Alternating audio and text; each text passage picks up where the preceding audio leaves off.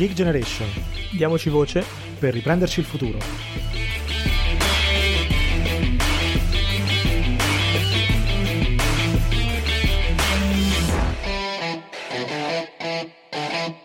Bentornati su The Geek Generation, io sono sempre Riccardo, con me c'è Mario. Ciao Mario. Ciao a tutti, eccoci qui.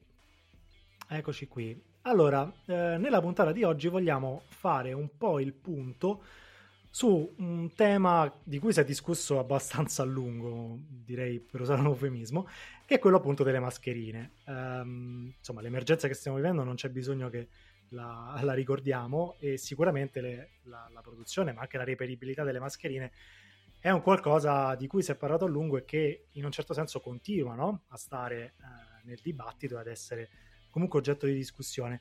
Um, abbiamo voluto, diciamo, per uh, portare un contributo che fosse un po' diverso dal solito, non si trovano le mascherine, oh mio Dio, è una tragedia, abbiamo voluto chiedere um, il parere e portare un po' l'esperienza di qualcuno che invece di dire uh, il problema c'è e parlarne, insomma, in maniera uh, abbastanza tragica, come se fosse qualcosa di assolutamente irrisolvibile e lontano, invece ha cercato in qualche modo di affrontarlo, si è rimboccato le maniche e secondo noi, insomma, ha portato una soluzione abbastanza interessante. Mario, vuoi introdurlo tu, il nostro ospite? Molto volentieri. Diciamo che esatto, è il classico esempio di giovane che non fa movida, ma anzi, esatto, si rimbocca le maniche e, e fa qualcosa. Ma che ne sai che non fa movida? Magari Andrea la fa movida. Eh, ma che esattamente, che sappiamo. Qualche volta sì. E, mm, parliamo comunque appunto di un giovane, di un classico giovane all'estero, ma che ha una, già una carriera alle spalle notevole, e, insomma un curriculum che, che pochi hanno, quindi siamo contentissimi di averlo con noi anche perché è, il nostro caro amico. E quindi niente, lo, lo presento un attimo, eh, lui si chiama Andrea Casasco, è bresciano, ma poi appunto laureato in giurisprudenza eh, con master in giurisprudenza negli, negli Stati Uniti, ci racconterà poi meglio lui comunque. Oggi vive a New York e niente, quindi lascio a te la parola Andre e grazie di essere qui a The Generation. Ciao ragazzi, ciao Riccardo, ciao Mario, grazie mille per avermi invitato e anche per questa, per questa idea del podcast, complimenti. grazie, grazie. Allora Andrea, raccontaci magari un po' um, del progetto. Ovviamente trovamascherine.org immagino che sia un qualcosa che avremo letto più o meno tutti sui giornali perché è quel sito, semplifico molto, poi ovviamente Andrea mi, mi correggerà, eh, che ti consente di eh, trovare, appunto banalmente come dice il nome, le mascherine nella tua zona. Quindi hai diciamo dei pulsanti, un'interfaccia anche molto eh, carina da, da, da, da, utilizzare, molto semplice, in cui puoi vedere la disponibilità delle, delle, varie mascherine per non fare diciamo, una coda a vuoto o uscire a vuoto, che comunque diciamo di questo periodo è sempre particolare. No? Ehm, quindi ecco, raccontaci un po' com'è nata un po' quest'idea, chi sono anche le persone che ti hanno aiutato. Certo, sì, sì, sì. Beh, ehm, è un progetto abbastanza recente, è nato circa tre settimane fa, un po' insieme ad alcuni amici.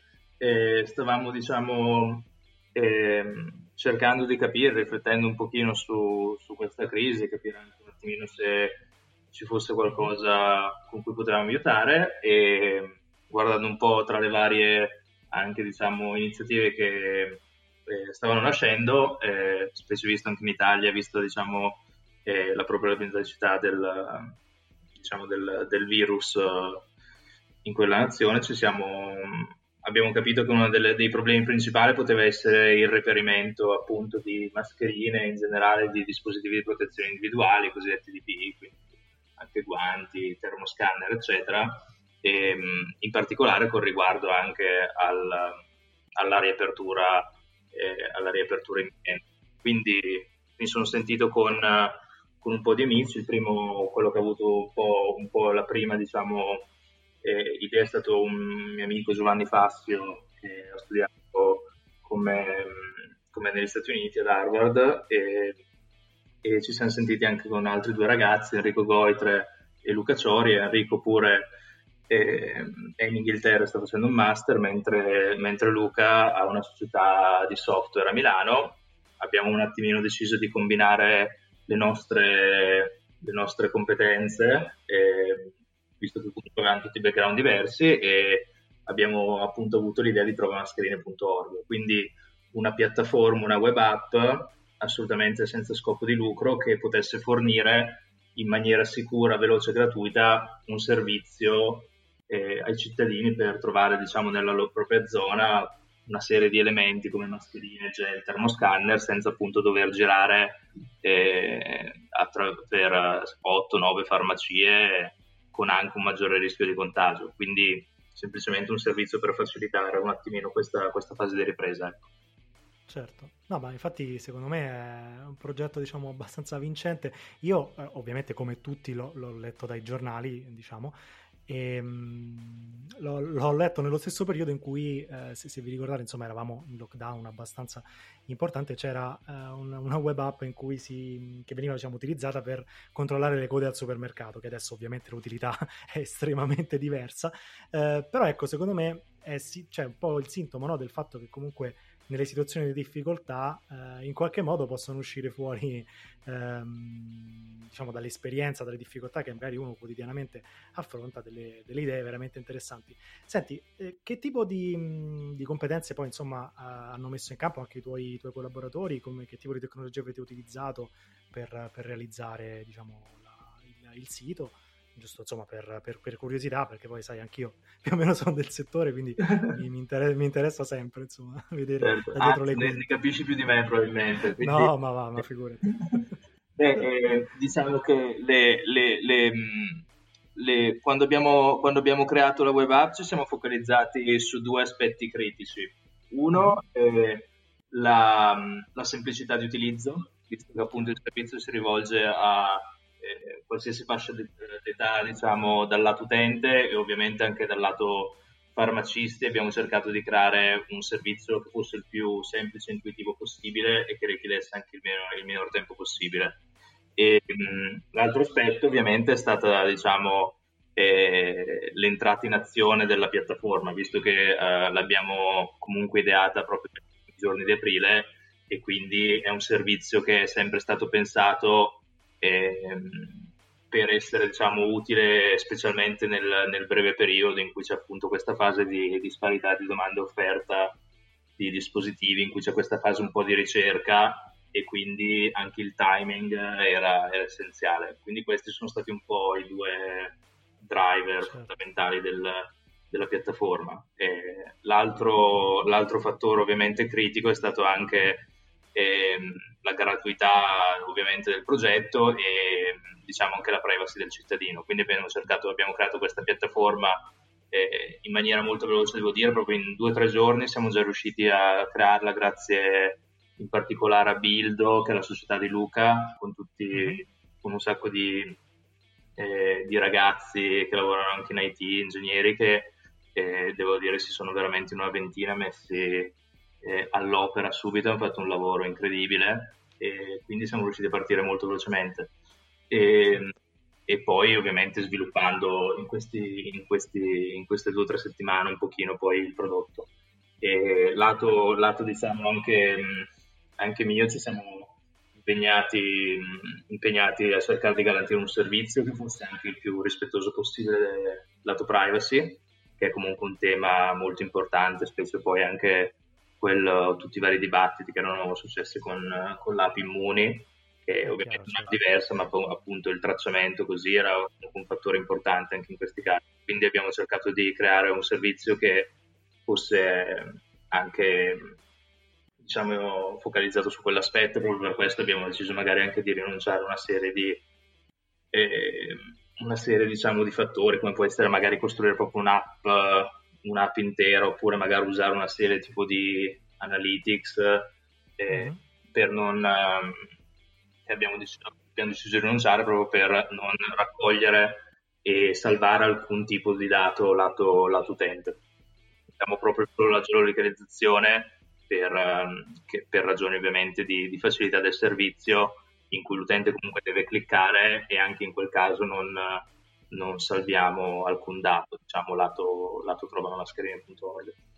Certo, perché poi insomma, ovviamente, Scusa. ovviamente la cosa, o dicevo ovviamente la cosa più importante, eh, almeno credo fosse la tempistica ovviamente, perché una cosa del genere deve eh, essere operativa il più possibile facile da utilizzare e funzionante in un tempo molto breve, quindi eh, per chi non è insomma pratico del settore mettere insieme tutta, tutte queste tecnologie tutte insieme non è affatto una cosa semplice, quindi insomma capisco benissimo che eh, si è dovuti sacrificare, magari ecco, tu, dici, tu, menzionavi il fatto di poter fare un'app, magari fare una sorta no, di, dico di profilazione, però insomma di magari fare un'analisi un pochino più accurata, però ovviamente d'altronde il tempo e ovviamente le, le direttive della privacy sono qualcosa che eh, esatto. non, non, si può ignorare, diciamo. Esatto, esatto, sì, quelli due erano diciamo dei fattori fondamentali.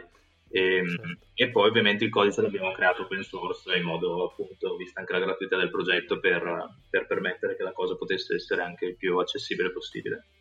Certo. Proprio su questo, infatti, perché io adesso aprendo il sito, eh, come dicevi tu, il progetto si è diffuso a macchia d'olio e quindi questo è molto positivo e vedo già eh, moltissime farmacie, comunque punti in cui si possono trovare mascherine, tra l'altro non solo al nord, ma ovunque in Italia, quindi eh, appunto mo- molto molto bene, però eh, è ovvio che poi c'è un, un, tema di crisi in corso e quindi ovviamente eh, insomma immagino che eh, come si diceva la tempistica sia fondamentale. Mi chiedo però anche dal vostro punto di vista, oltre al lato tecnologico, eh, quali sono gli ostacoli principali che avete incontrato, se li avete incontrati, e qui parlo anche magari di, non dico di rapporto con le istituzioni a livello alto, perché poi quello magari ne parleremo e mm, non voglio neanche entrare in polemiche che non sono necessarie, ma anche solo ostacoli appunto nel rapporto, immagino, con le farmacie o comunque con le istituzioni a, a, a livello comunale, se li avete incontrati appunto, cioè qual è eh, oggi in Italia certo. fare una cosa del genere, che è una cosa ovviamente dal certo punto di vista di impresa, ma ovviamente gratuita, quindi eh, sociale è fattibile, si riesce a fare in breve tempo, eh, o lo stereotipo del l'Italia non è attraente per chi cerca di fare impresa in ogni modo vale ancora? Eh, ehm, diciamo, lato, lato, specifico di questa iniziativa, eh, la, l'ostacolo più grande, o comunque ovviamente il più, il più critico, è l'adesione, è l'adesione delle farmacie. Certo. Quindi, ovviamente il servizio per funzionare deve avere deve avere l'adesione di farmacie e anche un'adesione significativa, specie ovviamente poi più per, per cluster. Ecco. Quindi noi siamo partiti da, da, da, Alessandria e da Asti perché due dei cofondatori sono appunto astigiani dove abbiamo fatto diciamo, il test.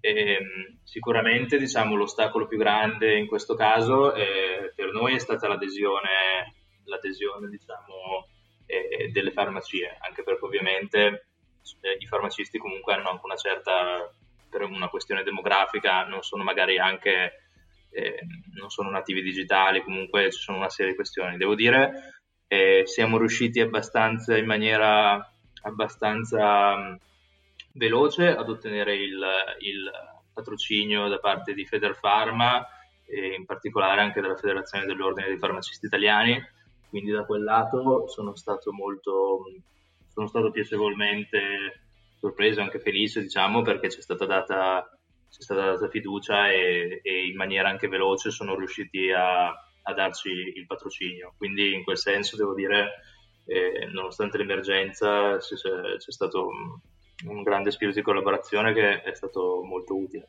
E, ehm, in, per quanto riguarda, diciamo, e, e ovviamente l'adesione invece richiede, richiede tempo, ci stiamo ancora lavorando, è il nodo un po' cruciale. Quindi quello succede in Italia, ma come succede anche in, tanti, in tante altre nazioni. E, ehm, dal punto di vista un po' più ampio della facilità di fare impresa o comunque di, di iniziative, devo dire, non so se era un po' il mio primo tipo di vera grande iniziativa più imprenditoriale, quindi non ho tanti termini di paragone, devo dire che un po' eh, all'inizio c'è stato un po' di scetticismo sul, sulla, sulla gratuità dell'iniziativa, sul, okay. sulla privacy. Come, non, so, le, cioè, non so se sia una caratteristica italiana o meno, però c'è un po' sempre di diffidenza quando dici sto facendo una cosa pro bono non, non, non, ho alcun ritorno. Ecco. Quindi, Dov'è la fregatura? Insomma, non è una fregatura, esatto, quindi veramente non, non raccogliamo dati, non, non, ci guadagniamo niente, quindi non so, ti vedi, magari tipo leggi anche i commenti tipo dei giornali, degli utenti o su YouTube, su Facebook, c'è sempre un pochino di, di, diciamo, di rumore di sottofondo che, la, che ah, la sì. gente è un pochino sospettosa non per, che magari in, in, America è molto, in America forse un è un po' più diffuso questo concetto del, del, del give back, del dare, del dare, diciamo qualcosa sul lato più, mm-hmm. più, civico che è più istituzionalizzato ed è più eh, riconosciuto. Ecco. Quindi magari in alcuni paesi c'è un pochino più, è un po' più la normalità, diciamo. Sì, in Italia diciamo che la diffidenza è ancora diffusa in questo tipo di iniziative, questo è indubbio. Esatto in queste iniziative. Trovi magari il complottista con il cappellino di carta stagnola che ti dice puoi prenderti i miei dati con la scusa delle mascherine. Esatto, ma sì, esatto, ma poi anche, cioè, poi anche tipo tutta una serie di commenti sotto dicendo che le mascherine eh, causavano il cancro o certo, che era cioè, tutta una serie di cose che sembravi il male per... Eh, Vabbè, certo. anche proprio a prescindere dall'iniziativa proprio solo contro le mascherine però vabbè, diciamo, come, come giustamente detto tu è o Come giustamente detto rumore di fondo. Sì, esatto, esatto. Quindi eh, quello No, sulla risposta dei farmacisti comunque in realtà vedo che insomma eh, pian piano è un qualcosa che si, che si, è diffusa, insomma io ecco, adesso era da un po' diciamo che non, che non accedevo al, al, tuo sito mentre sto parlando eh, ci, ci, sono insomma davanti, vedo che anche nel sud Italia eh, nelle isole, insomma, ci sono nei, nei, centri urbani principali, poi ovviamente perché queste cose pian piano, insomma, si, si, anche purtroppo per il digital divide, diciamo, italiano, però insomma, nelle città principali c'è, c'è già, insomma, una, una, buona risposta. Come dici tu, potrebbe essere sicuramente molto più capillare, però ecco, sarà che ho aspettative basse, ma insomma, secondo me... No, secondo me... Abbiamo ottenuto anche la farmacia di Pantelleria. Che eh, ho visto, ho visto. Veramente da Voltara Pantelleria. esatto, non è un modo di dire. Esatto. Senti, invece, perché poi su, sulla storia delle mascherine la vicenda ovviamente si è evoluta eh, molto velocemente con l'evoluzione poi del, del virus. Eh, ho letto insomma su, sull'articolo che parlava di voi su, su Repubblica ehm, che il primo test, diciamo il primo vero test l'avete fatto il 30 aprile e poi insomma i, i primi di maggio ehm, diciamo la web app piano piano diciamo, è andata a funzionare, si è consolidato un po' il rapporto che ci hai anche raccontato prima. Ecco, io ti volevo chiedere, perché poi i, i primi di maggio, invece, nella, nella parte, diciamo, della, successiva poi al 5 maggio, c'è stata tutta quella, quella polemica no, sul, sulla decisione di calmierare i prezzi delle mascherine, alcune sono diventate meno disponibili. Ecco, voi con la vostra applicazione avete notato un po' un calo di disponibilità in qualche modo? Perché poi, sai, in qualche modo può essere anche una misura, no? La, la, il vostro progetto di appunto del, dei, dei, numeri, no? Quindi sai, si è molto parlato di questa cosa, ero insomma incuriosito da se, se voi avete notato qualcosa oppure no. Eh. Certo, sì, sì, sì, no, infatti in realtà diciamo che in quel, in quel momento preciso non avevamo ancora un, um, un campione sufficiente per okay. capire un attimino quale, quale fossero um, quali fossero i dati, però e avevamo anche all'inizio mettevamo solo le mascherine insieme.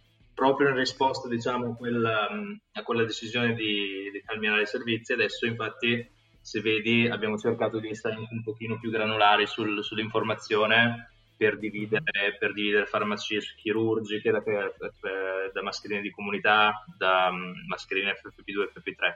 E, quello che ti posso dire adesso è che comunque anche a distanza di un paio di settimane no, abbiamo notato una, una certa scarsità eh, delle, delle, mascherine di tipo chirurgico, sono quelle mm. virgolette a prezzo calmierato, quindi sicuramente ehm, a prescindere diciamo, dalla significatività del campione eh, si può già rintracciare un, un attimino appunto questo, questa, questa, mancanza da alcune delle farmacie.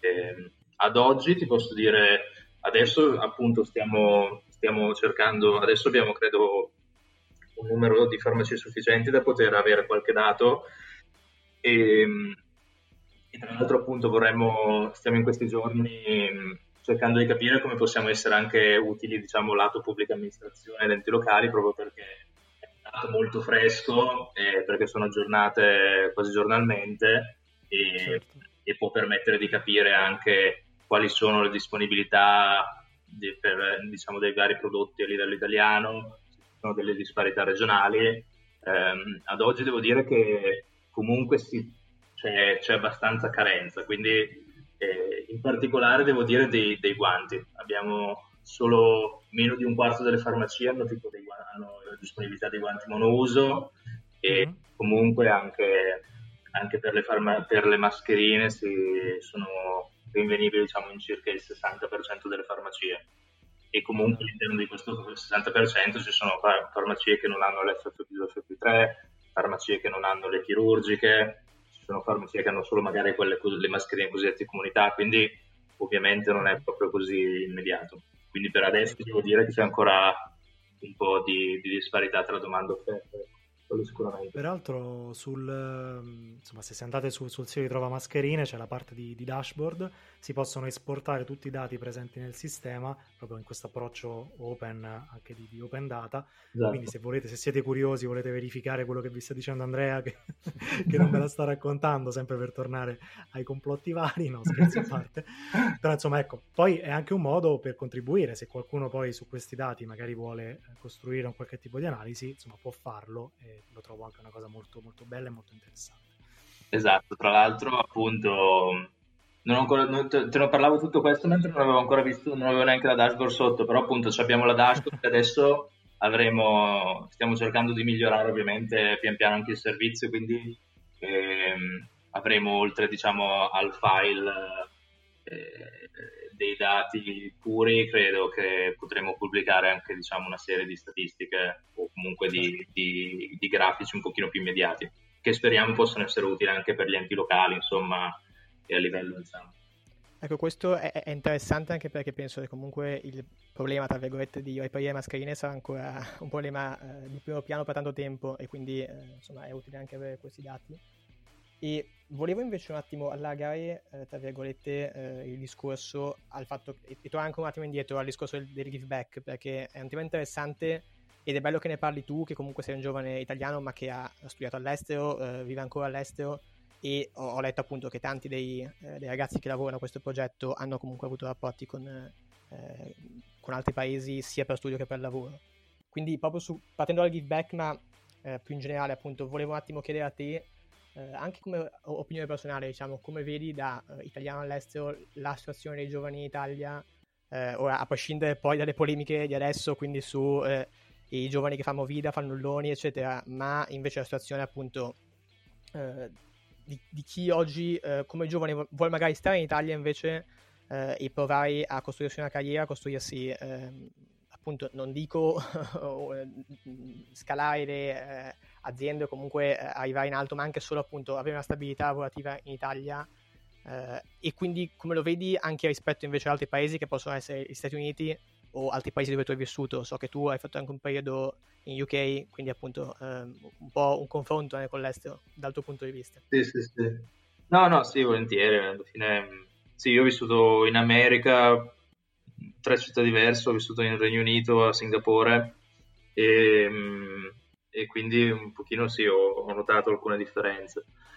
Devo dire che, insomma, eh, da, un, da, un, certo punto di vista eh, sono veramente contento di aver fatto gran parte della mia educazione in Italia perché credo che ci siano comunque ancora delle, delle capacità formative importanti e in generale eh, sono veramente stato fortunato a nascere e crescere in Italia. Okay.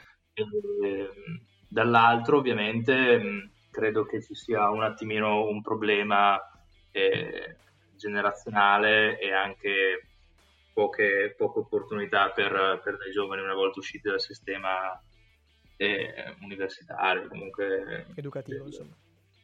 Esatto, educativo. Quindi ehm, quello è stato secondo me un pochino, un pochino mh, quello che mi ha spinto anche a restare, a restare all'estero, sono state un po' le opportunità lavorative, proprio perché al di là, al di là ovviamente delle differenze salariali, secondo me ci sono proprio poche eh, opportunità di, di, crescita e sviluppo veloce nel sistema, diciamo, eh, lavorativo italiano. Quindi è comunque ancora un po' un paese, un paese per vecchi, mentre invece eh, ci sono sistemi come quello americano e inglese che sono molto più eh, veloci, anche più brutali da un certo punto di vista perché sono molto... Cioè, um, swim or sink, come si dice, no? molto, molto eh, o ti buttiamo nell'oceano o certo. nuoti o neghi, quindi, quindi sono, ci sono pro e contro, però eh, diciamo che sono un pochino più danno più opportunità, più responsabilità, specie in, in, età giovane, che è l'età in cui si riesce anche probabilmente a, a imparare più velocemente, a sfruttare diciamo più eh, le proprie capacità. Quindi ecco, secondo me quello è un po'... Esatto.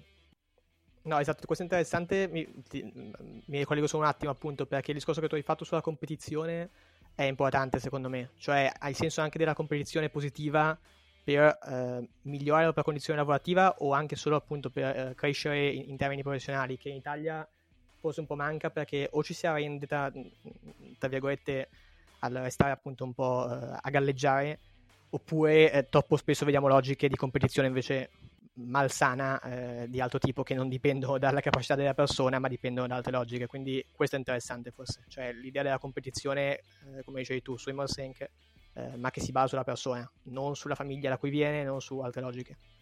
Sì esatto in quel senso è anche più eh, parzialmente anche più, più meritocratico su, su, da quel punto di vista. Poi in realtà nel, in, in, sistemi come tipo l'Inghilterra o anche gli Stati Uniti entri anche nel mercato giovane, quindi io ho fatto giurisprudenza, eh, insomma per diventare avvocato, eh, oltre i 5 anni di giurisprudenza devi fare, devi fare due anni di praticantato in cui molto spesso sei in condizioni abbastanza, abbastanza precarie e, e, c'è un esame d'avvocato che dura, mm, ci si mette veramente tanto, non è, è più aleatorio di altri esami a mio avviso e è ancora, è ancora fatto in maniera scritta, senza invece al computer, che sono cose che secondo me si potevano fare benissimo cambiare dieci anni fa e non vedo perché siano ancora così. E quindi, insomma, molto spesso prima di diventare avvocato, per dire per il mio esempio specifico, prima di diventare avvocato eh, devi avere almeno 28 anni, 29 anni, mentre invece i miei colleghi equivalenti potevano benissimo diventarlo a 23-24. Quindi anche lì poi c'è una questione di entrata nel mondo del lavoro che è molto più a rilento ecco, in Italia, secondo me. Certo, chiaro. Sì, è molto più fluida secondo me, cioè riesci ad arrivare in maniera un po' più naturale dall'esperienza di studio poi all'esperienza lavorativa. Ma invece, senti, parlando della, dell'esperienza formativa, perché ehm, hai parlato, insomma, hai detto che hai notato delle differenze e sei felice, insomma, di, di aver fatto la maggior parte della tua esperienza formativa in Italia. Eh, io insomma, personalmente ho conosciuto diversi stranieri all'estero quando ho fatto per esempio un periodo di studi in Giappone, comunque mi sono confrontato con altri studenti europei in diverse occasioni eh, e anche extraeuropei e quello che ho notato effettivamente è che c'è una sorta di ehm, dire, concentrazione sulle tematiche, cioè sul, su un tipo di istruzione che forse è più teorico, no? Magari è un po' un luogo comune perché è una cosa che, che si sente, però ecco, non so, io nella, pre- mia prima persona, diciamo, nell'esperienza personale l'ho vissuta, non so se anche tu hai vissuto questa esperienza o comunque l'hai notata questa cosa ed era quello a cui ti riferivi oppure qualcos'altro. Sì, sì, sì, anche quello, anche quello, anch'io esatto, non, senza, senza, per, senza voler finire comunque per, per stereotipi, però sicuramente a livello generale devo dire che la nostra formazione è un pochino più teorica rispetto ad altre, quindi poi vabbè, eh, io e Mario abbiamo avuto anche modo di fare un'università che era un pochino più internazionale e che aveva comunque degli aspetti pratici, però sicuramente nonostante gli anni di, gli anni, diciamo, di università secondo me ti trovi ad andare a lavorare un pochino, a entrare nel mondo del lavoro un pochino più impreparato dal punto di vista pratico, visto che mm-hmm io avendo studiato giurisprudenza non ho mai scritto un atto per dire ho fatto solo orali quando invece la, diciamo, il mestiere giuridico è prevalentemente scritto, eh, non ho mai fatto particolari lavori di gruppo, non ho mai scritto particolari per, per uh, accademici, non usavo neanche il computer, essere sincero, particolarmente. Quindi, già quello mi sono ritrovato un po' in difficoltà rispetto a molti altri colleghi quando ho voluto lavorare negli Stati Uniti o anche in Inghilterra. E, però poi dall'altro lato sicuramente ci sono dei vantaggi stare in Italia perché facendo anche il liceo così ti trovi a, ad avere una cultura secondo me su certi punti di vista anche sul lato umanistico più ampia. Quindi anche per via del liceo molte cose secondo me che impariamo al liceo gli americani per dire le fanno all'università in generale è una questione a cui sono molto legato per cui credo che in Italia comunque ci sia il potenziale ma debba essere serve investire molto di più sull'educazione. Ecco. Credo che sia una di quelle cose per cui l'Italia ha potenziale, ma dovrebbe veramente eh, migliorare diciamo, il lato investimento, lato diciamo, anche eh, investire sui giovani e investire sul sistema educativo e sui giovani futuri. Ecco. Questo è un tema di cui parleremo senz'altro perché eh, credo anch'io, crediamo anche noi che sia assolutamente centrale, una delle battaglie forse principali che oggi sono da portare avanti in Italia. Sì. Sì, assolutamente. Sarà insomma abbastanza difficile, però da questi microfoni insomma cercheremo in qualche modo di, di stimolarla, anche raccontando insomma delle, delle, esperienze importanti come quella che ci hai appena insomma, avuto la gentilezza di, di dirci e di, di spiegarci. Andrea, noi ti ringraziamo veramente tanto perché penso che insomma, il tuo contributo sia prezioso e in qualche modo unico, visto anche la, l'esperienza che, che, stiamo vivendo, non, non, capita tutti i giorni ecco, di dover affrontare e risolvere un problema simile, quindi innanzitutto ti faccio insomma, i, miei, i, miei, complimenti per, per l'idea. A provare, provi- proviamo, ci proviamo. Bene, allora noi vi, vi ringraziamo ancora per averci seguito, vi ricordiamo di seguirci anche sulla nostra pagina Instagram, di seguirci poi su tutte le piattaforme di distribuzione come Spotify, Apple Podcast, Spreaker, insomma la vostra preferita, chi più ne ha più ne metta. E um, vi diamo appuntamento alla, alla prossima puntata e ricordate, diamoci voce per riprenderci il futuro.